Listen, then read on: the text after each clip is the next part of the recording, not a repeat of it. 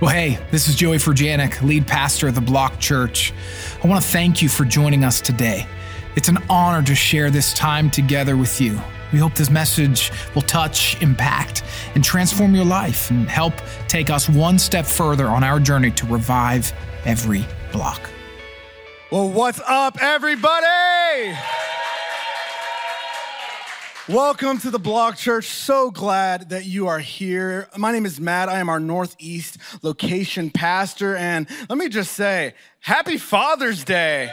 All the dads in the room, such a special day. In fact, right now, I want to take a moment and honor all of our dads. If you're a father, would you please stand in all of our locations, even at home? I want to pray just a blessing over you.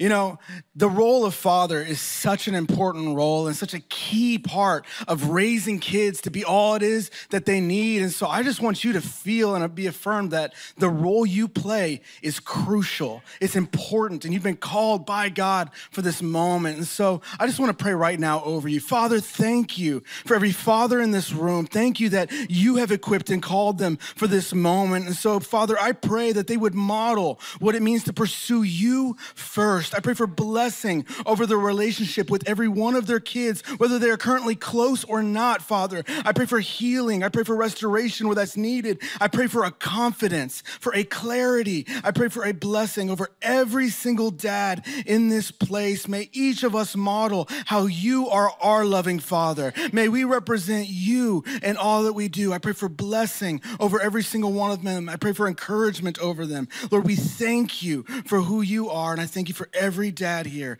It's in Jesus' name I pray. Amen. Amen. Come on, let's give it up for those dads. You can go ahead and be seated. And now, today, I'm pretty excited. I get to continue our series, Summer Love. We're in week three. If you've missed any of these messages so far, please go back and make sure you watch them because I'm going to be picking up on a lot of the things that have already been discussed. And since it's Father's Day, what we're going to talk about is the thing that most fathers dread talking to their kids about. We're going to have the talk. We're gonna have the sex talk. That's right. I know. This is the conversation that so many parents avoid. My, my wife, she remembers being given this talk by her mom. She avoided her mom for weeks after this conversation.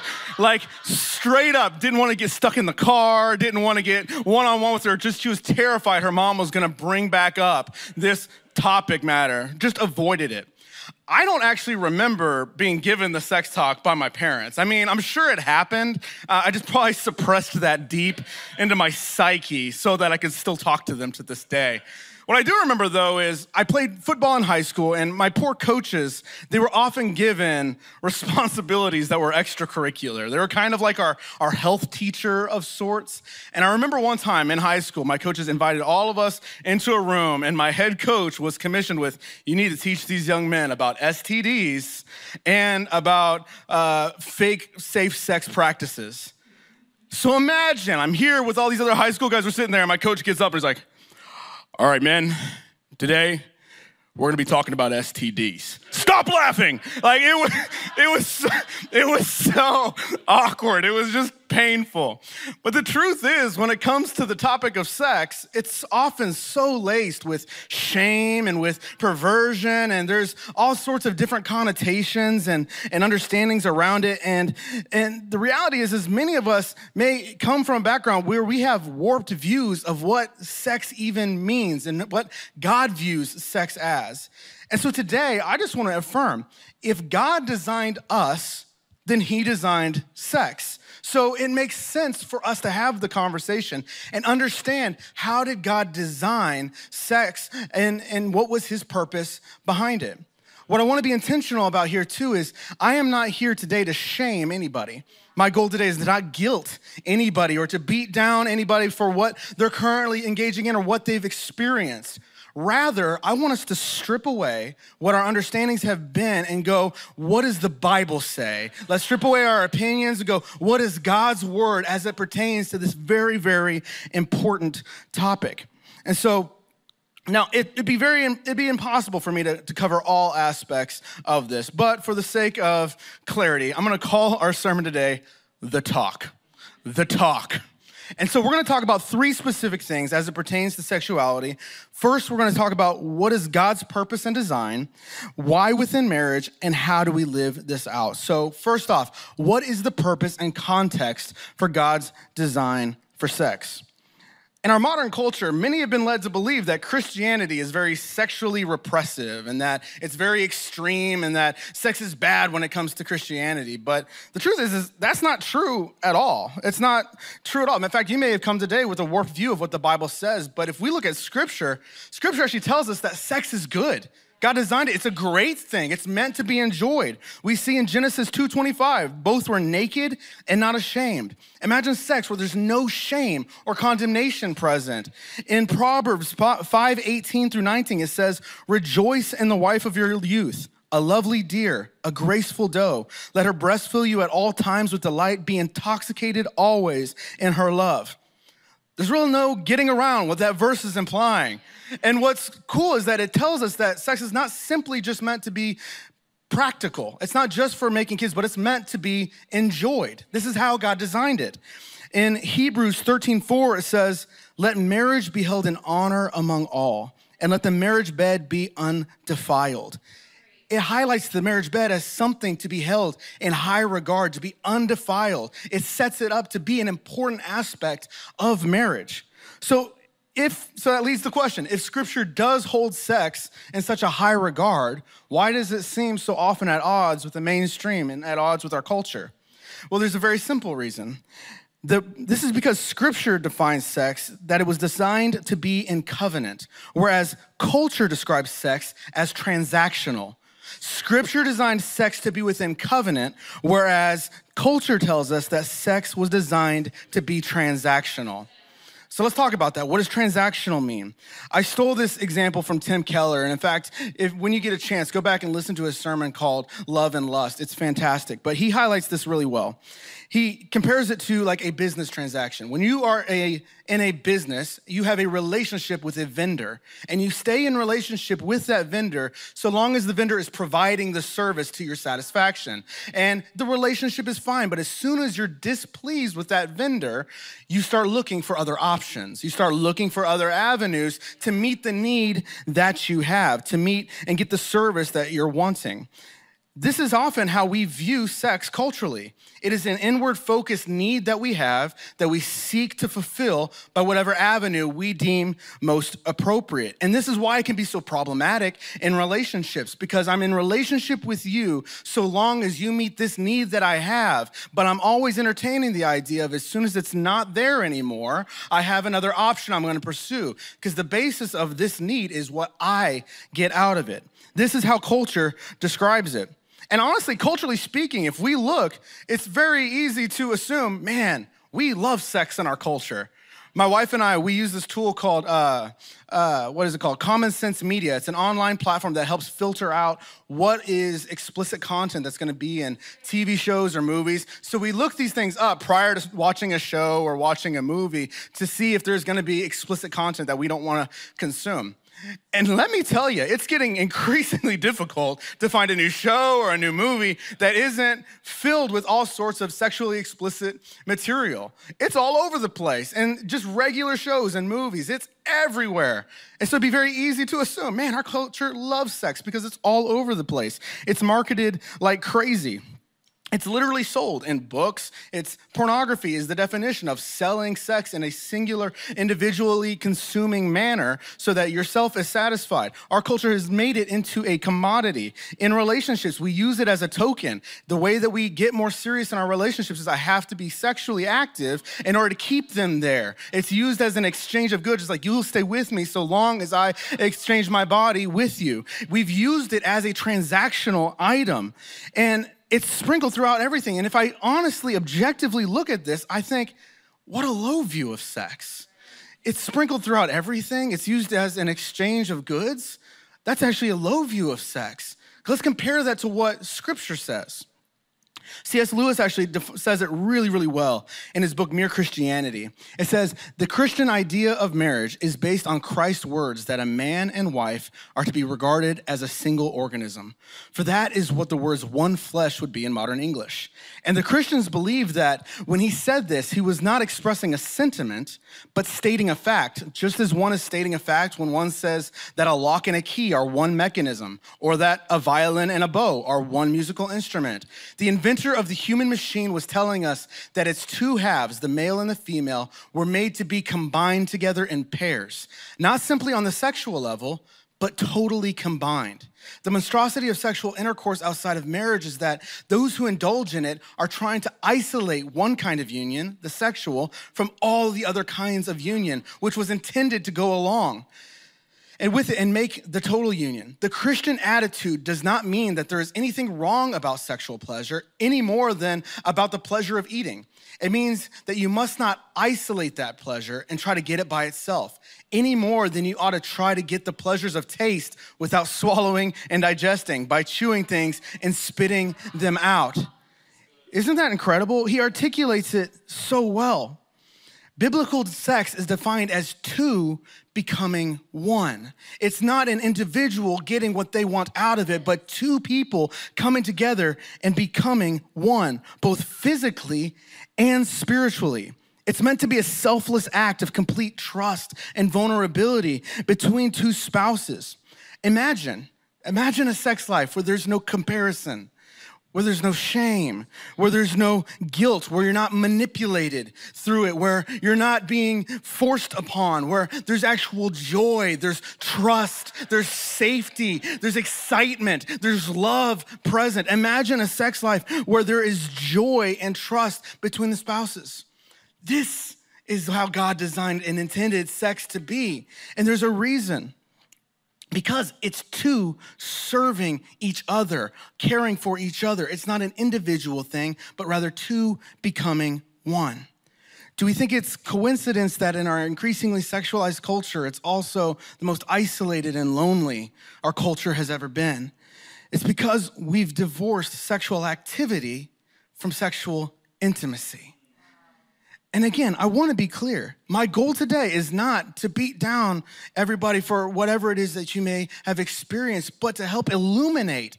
Look at how much more fulfilling God's design is in his context rather than what our culture has tried to feed us as to what healthy sexuality is.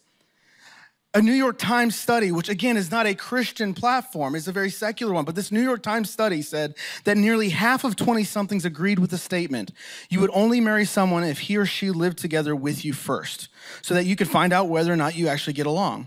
And two thirds said that they believed that moving in together before marriage was a good, was a good way to avoid divorce. But that belief is contradicted by experience. Couples who cohabitate before marriage, and especially before an engagement or an otherwise clear commitment, tend to be less satisfied with their marriages and more likely to divorce than those who do not.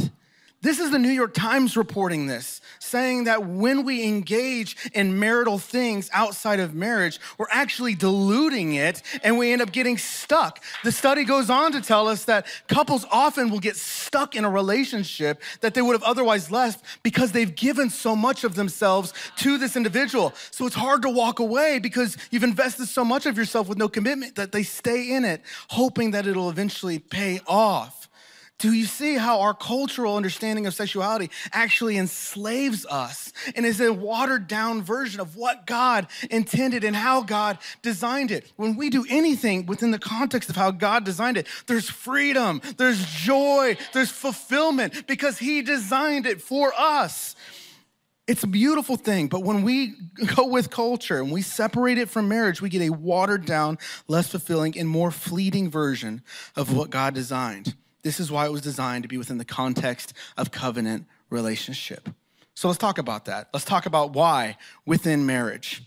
My senior year of high school, I remember I had senioritis so badly. I was ready to get out. I, I just, I hated everybody. I hated the town. That's, that's why I left Texas, because I was like, I'm gonna get away from everyone here. And so imagine me my senior year, I was pretty unpleasant. I mean, like, I was really just like, I'm gonna grit my teeth, do what I gotta do to graduate. In my mind, graduation day fixed all my problems. I could run away and I would be done. I could not wait to graduate. In fact, I remember one time me and this kid were beefing and like an altercation happened. I remember opting not to pursue it further to fight this kid because I was like, nah, man, I'm not gonna let anything prevent me from walking across that stage and leaving town. In my mind, graduation fixed everything. But the truth is, is that when graduation came, it came with a whole new set of problems, a whole new set of things. I suddenly needed a job. I couldn't live with my parents anymore. I had to figure out college, which I thought I knew in theory until all the paperwork starts coming in and the expectations start showing. And it created a whole new season. Now, as great as graduation was, it wasn't an arrival place, but rather the beginning of a new journey. And the thing is, marriage is that way too. Many of us think marriage will be the moment where everything is perfect now because we've gotten married, or perhaps we've been led to believe that. And I just want to be clear right now getting married does not immediately mean great sex life. Simply getting married does not immediately mean great sex life. However, it is a very key component, which we're going to talk about here. I heard the story of a young woman who, her whole life, she was told, abstain from sex, abstain from sex. So she did her whole life. And when she did get married and her wedding night came, it, she thought it was going to be the epitome of her human experience. But instead, she found herself afterwards hiding in the bathroom crying because she felt shame. There's a, another couple I heard about where they came from very different sexual pasts. She had been sexually abused, and so when it came to sexuality, she always felt degraded. She always felt attacked. Uh, and where he had a very colorful sexual past because he had equated sexual activity with care. So he didn't believe care existed outside of sex. So imagine these two coming together. And what ended up creating were two very sexually frustrated and isolated individuals who were married. So we need to understand that we have to fully grasp what sex within marriage looks like and not romanticize the institution of marriage as fixing all of our problems. How was it meant to function within marriage? Because what I want to be clear is I don't want to oversimplify what can be a complex issue. There's many here that have very difficult pasts. Are many here that have a lot of trauma as it relates to sex, and many here may be married and frustrated right now. So again, let's go, what does the Bible say and how is this supposed to function within marriage? The two key ingredients are commitment and intimacy. Commitment and intimacy. Jesus says this in Matthew 19. Haven't you read the scriptures? Jesus replied. They record that from the beginning, God made them male and female. He said, This explains why a man leaves his father and mother and is joined to his wife, and the two are united into one. Since they are no longer two, but one. Let no one split apart what God has joined together.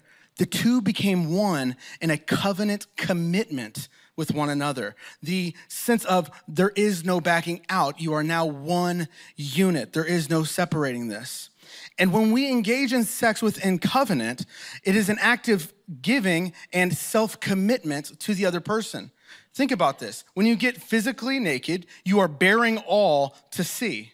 You're showing all, saying, hey, all my faults, all my everything is yours to see and yours to have, and I'm here to serve you. I don't know about you, but I can wear certain outfits that make me look skinnier than I am.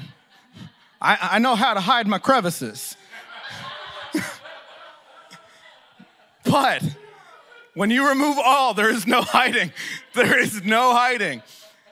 This is what marriage is supposed to be. It's fully bearing all to one another. So, sex is a physical symbol of the commitment that you're doing with the entirety of your life. It's a commitment of all of who you are, not just the physical aspect, but who you are spiritually, who you are emotionally as well, without the threat of leaving.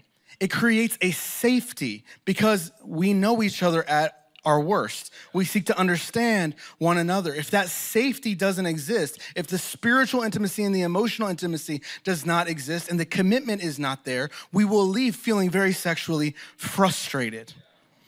Paul says this in Ephesians 5:22. He says, "For wives, this means submit to your husbands as to the Lord, for a husband is the head of his wife, as Christ is the head of the church. He is the savior of his body, the church, and as the church submits to Christ, so you wives should submit to your husbands in everything. In the same way, Husbands ought to love their wives as they love their own bodies. For a man who loves his wife actually shows love for himself. He did this to present to her her to himself as a glorious church without a spot or wrinkle or any other blemish. Instead, she will be holy and without fault to make her holy and clean, washed by the cleansing of God's word. Hearing that verse in our modern culture, especially when we hear the phrase, wives, submit to your husbands, I know it can hit our ear funny but we have to understand when we're reading this text is that Paul is not writing to a modern audience. He is writing to a very different one. He was not writing to the US. In fact, knowing that makes what he said to the husbands that much more game changing.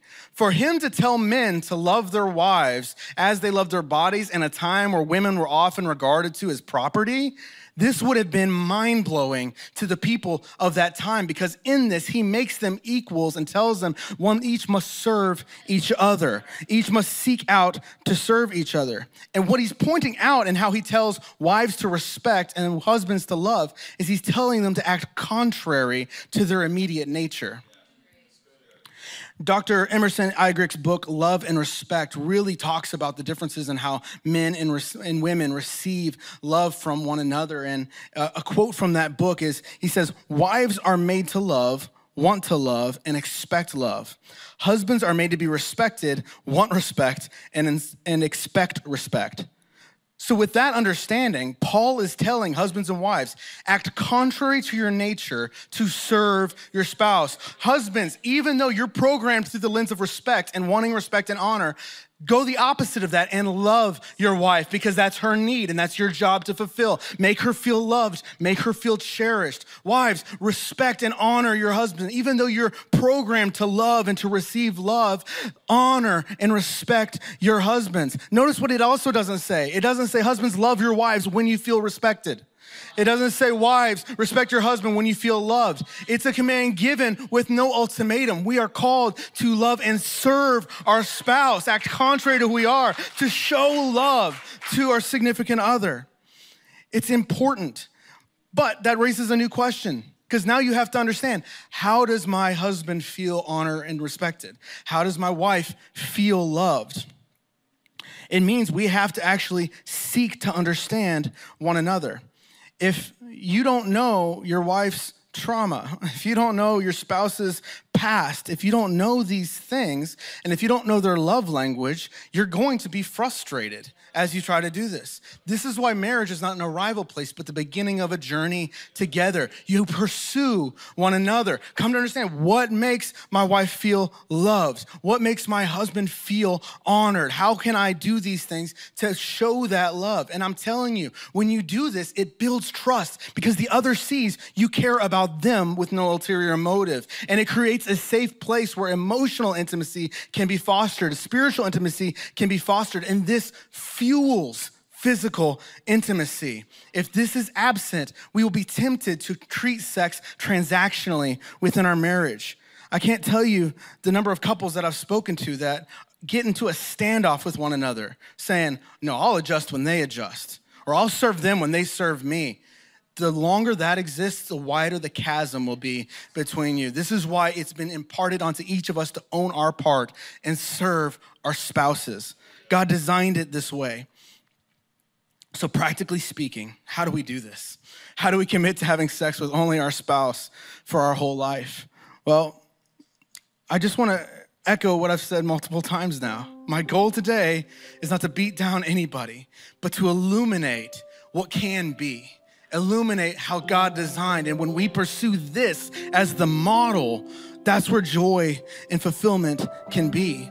And so, if this is how God has designed it, the first thing that we have to do is we need to starve sinful appetites. We've got to starve sinful appetites.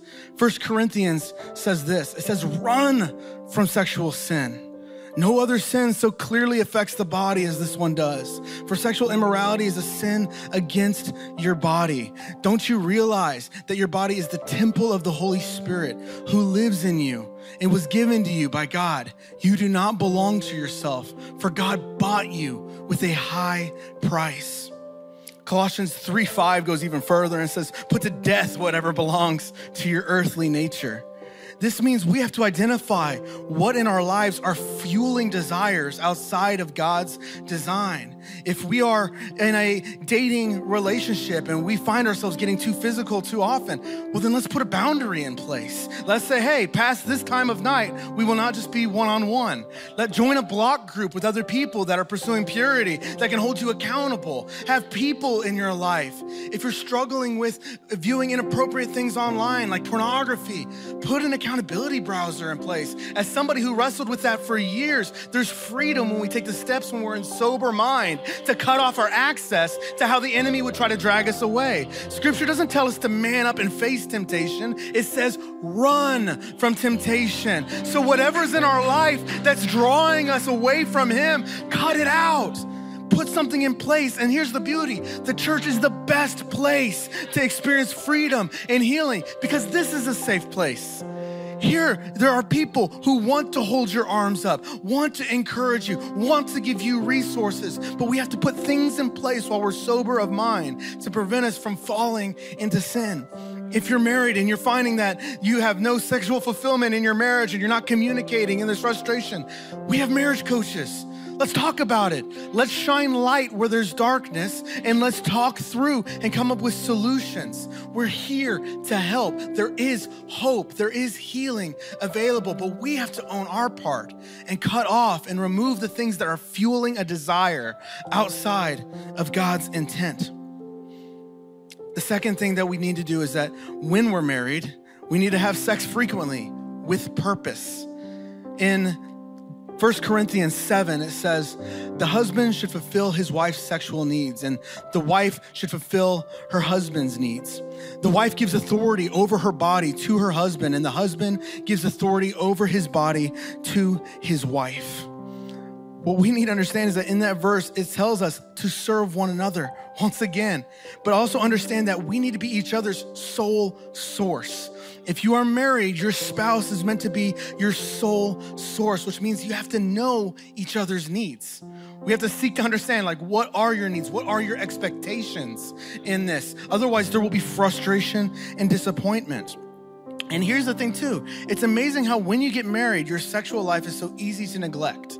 You get busy, life's happening, things go on, and next thing you know, you've created a chasm in your relationship that then you are tempted to seek to fulfill in other avenues. I've never met anybody that told me, I'm planning to have an affair after I get married.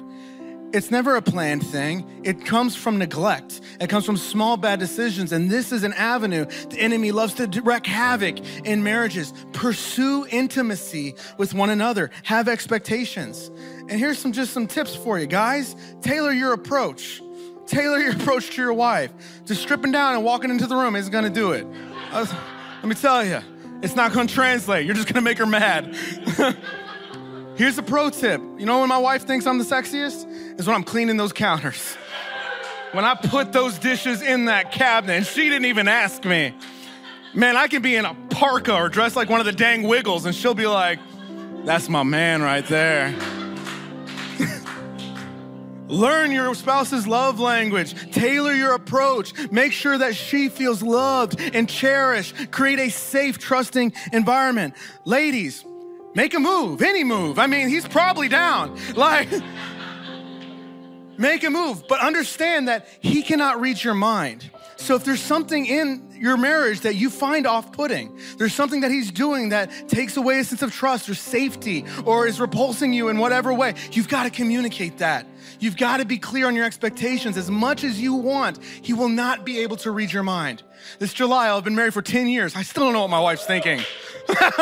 I still don't know. I still need her to tell me.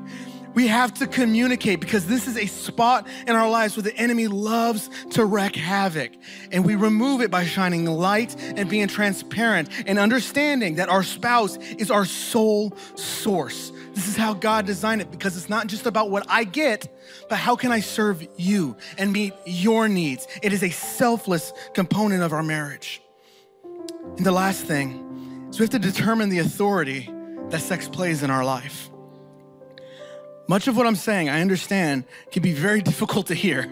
It is so contrary to our nature and so contrary to our, our culture. But what we need to understand is that if sex is the most important thing to us, married or not, we are bound to be disappointed.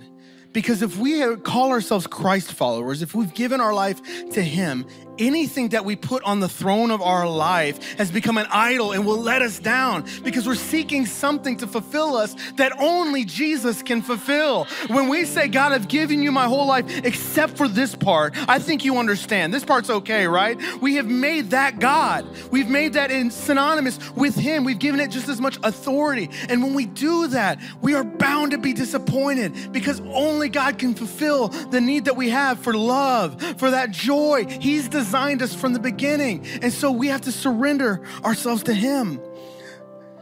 Many of us may be struggling with the idea of like, how can I not cohabitate or sleep with my boyfriend or girlfriend because they're wrestling with the fear of being left alone. If you're wrestling with the fear of maybe they won't love me anymore, I'll be alone. Maybe you're having a hard time breaking free of the sexual addiction because that would mean exposing light on something in your life that you feel shame about or something that you've been hiding. Or maybe you can't imagine giving up your sexual preferences because that would mean giving somebody else authority over our life.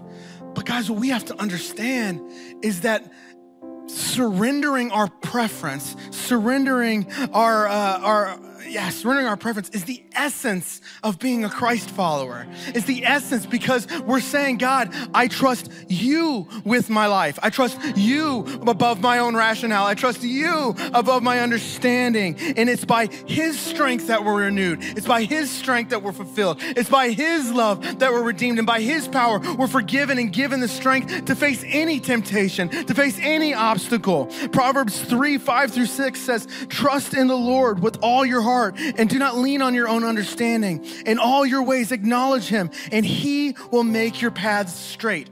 He will make your paths straight. When we surrender and trust him, the results are not just on us to shape our life or to change our mindset. He is faithful to do that. He is faithful. Romans 12, 2 says, Do not be conformed to this world, but be transformed by the renewal of your mind, that by testing you may discern what is the will of God, what is good and acceptable and perfect.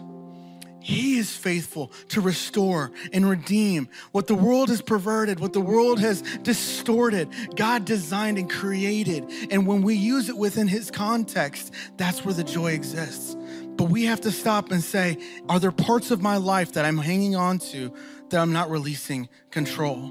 Because if that is the case, it's enslaving us.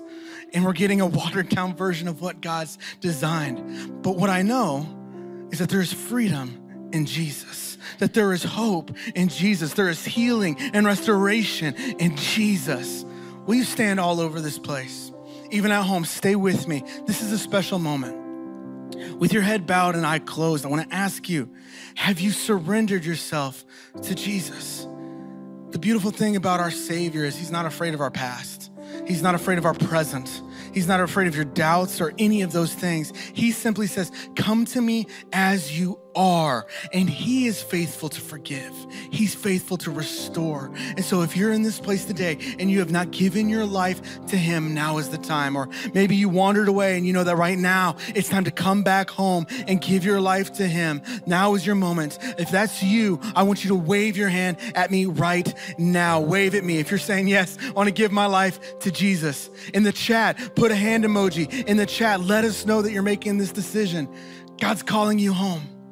If you're making that decision, I want you to repeat this prayer after me. It's not magical, it's the beginning of a journey with God. Say, Dear God, Father, I need you. I'm a sinner in need of a Savior. I believe you died and that you rose again. So today, I give you my life. I give you my past. I give you my mistakes. I give you my strengths. I give you my future. Make me brand new. I am yours all the days of my life. It's in Jesus' name I pray. Amen. If you made that decision, we believe heaven is your destiny. God calls you family, and while life may not get easier, it will get better. Come on, let's celebrate those that has made that decision. Thanks so much for joining us today. I especially want to thank those of you who give generously to help us revive every block. If you enjoyed this message, you can subscribe, share it with your friends, screenshot it, and post your social stories, and tag us at The Block Church. We'd love to hear from you and how you found this encouraging and inspiring. Thanks again, and God bless you.